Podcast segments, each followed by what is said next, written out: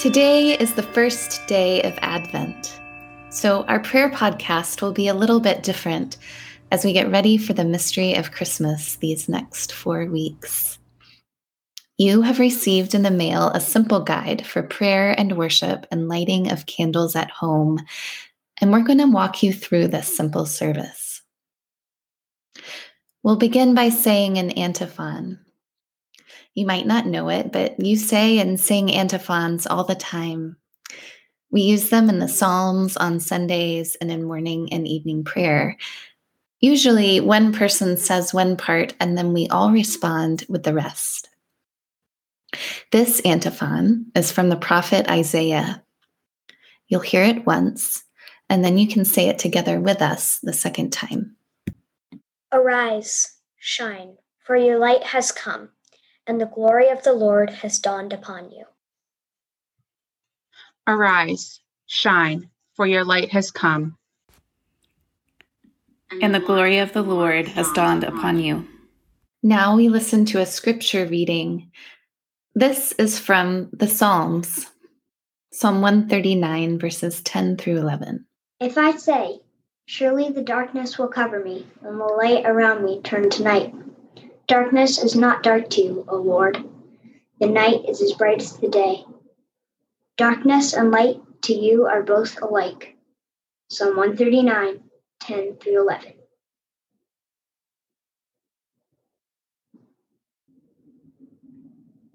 Let us pray. God of all the ages, rouse us from sleep and form us into a watchful people, so that at the advent of your Son, we may be prepared, bearing witness to your light and eager to receive you. We ask this through your Son, our Lord Jesus Christ, who lives and reigns with you in the unity of the Holy Spirit. Amen. Amen.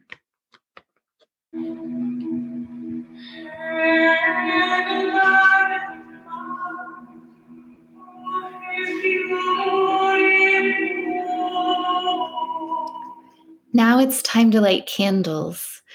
You and your family can light two table candles, or you can light a blue or a purple candle for the first week of Advent on your Advent wreath at home. As you light the candle, let it remind you of God's presence with you. People have lit candles for centuries to remind them that God's presence is with them a light in the darkness.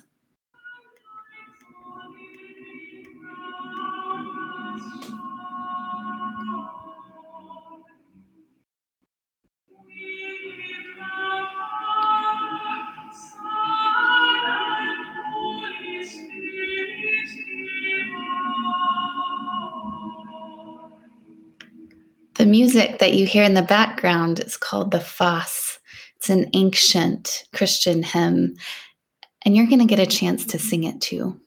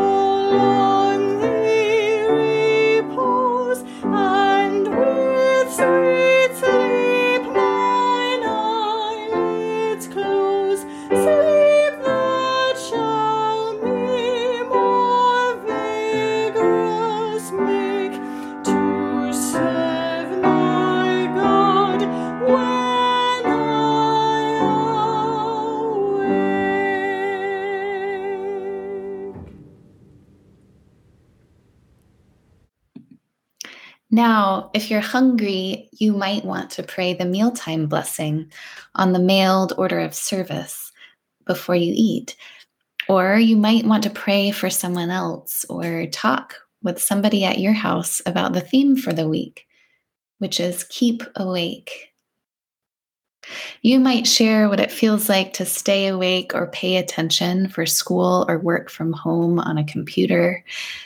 Or you might talk about what you are paying attention to, or journal about how God gets your attention these days. Ask God to invite you into a particular way of paying attention or keeping awake this week.